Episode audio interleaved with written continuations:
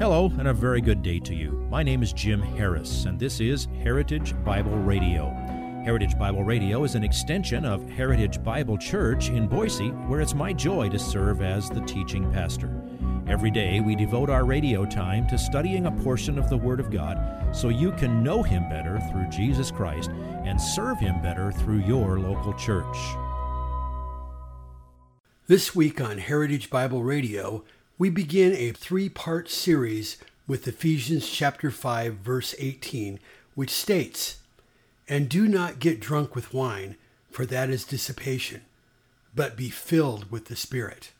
This message not only completes last week's message on the believer's consumption of wine or alcohol, but explains what Scripture truly means by being filled with the Holy Spirit.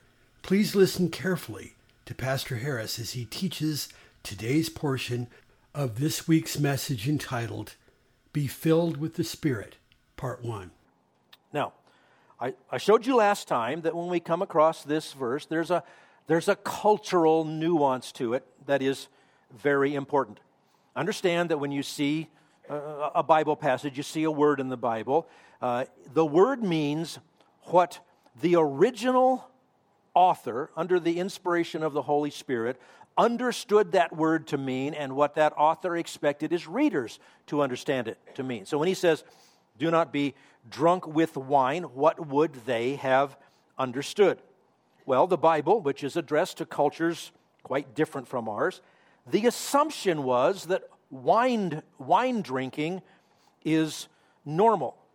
The crucial difference is that what is meant by wine in the Bible is just what we would call wine today, except that before it was consumed as a beverage, it was mixed with three to ten times as much water as wine drinking wine undiluted with water was considered barbaric.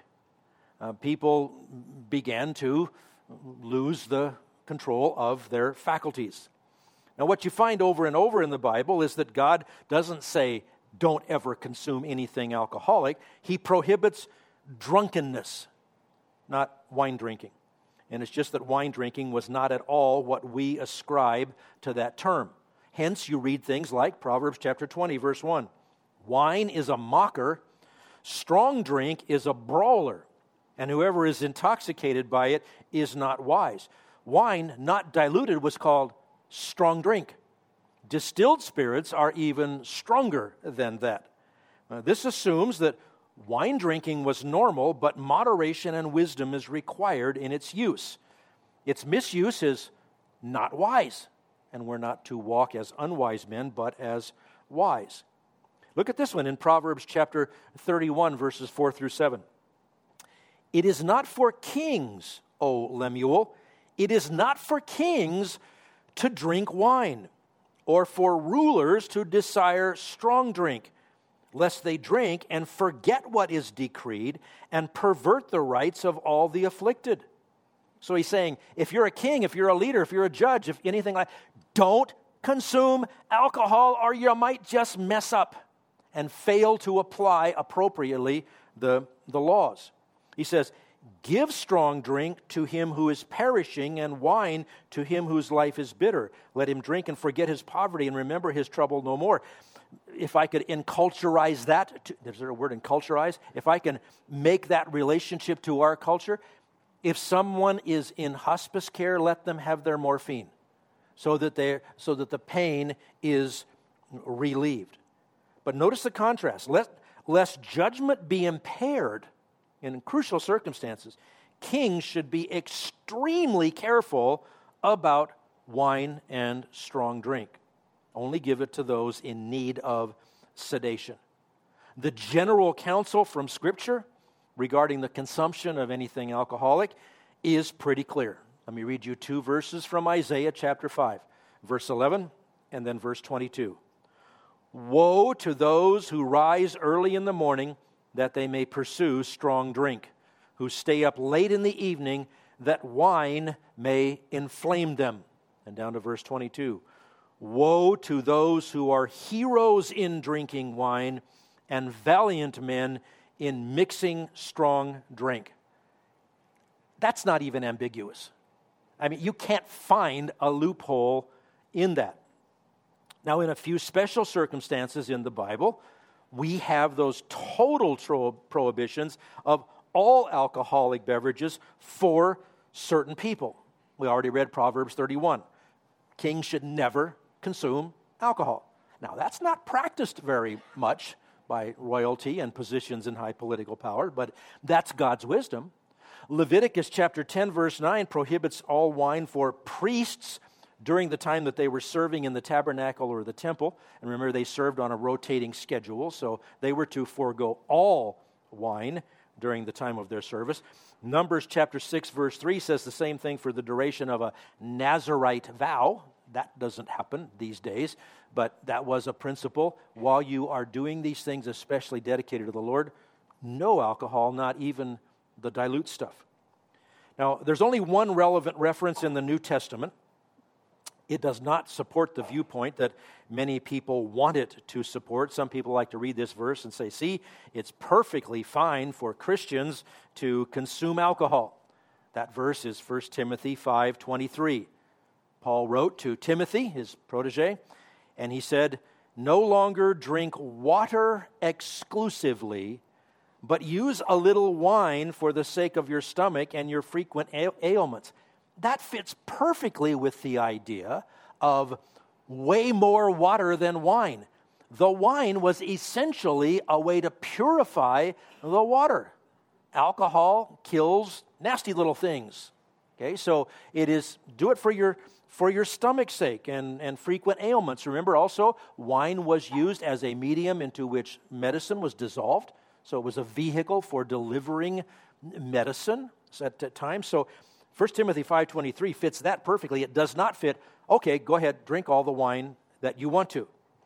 And remember, the early Christian writings specify, like the writings of the culture of those days, that normal beverage wine, like you would drink with a meal, was mixed with water, at least three parts water to one part wine. Some up to 10 parts water with one part wine. So to consume that amount of the amount of alcohol, here's a comparison. To consume the amount of alcohol in two martinis by drinking wine that contains three parts water to one part wine, you would have to drink about 22 full glasses to get the same amount of alcohol. In other words, it's possible to become intoxicated by wine mixed with three parts water, but it would affect, your bladder long before it affects your mind. Okay, understand, we're not talking about the kind of thing that we call wine today. Now, the question then is well, Jesus turned water into wine. Yeah, he did. And remember that the steward of the feast was amazed? This was the best wine. And that means he probably tasted it.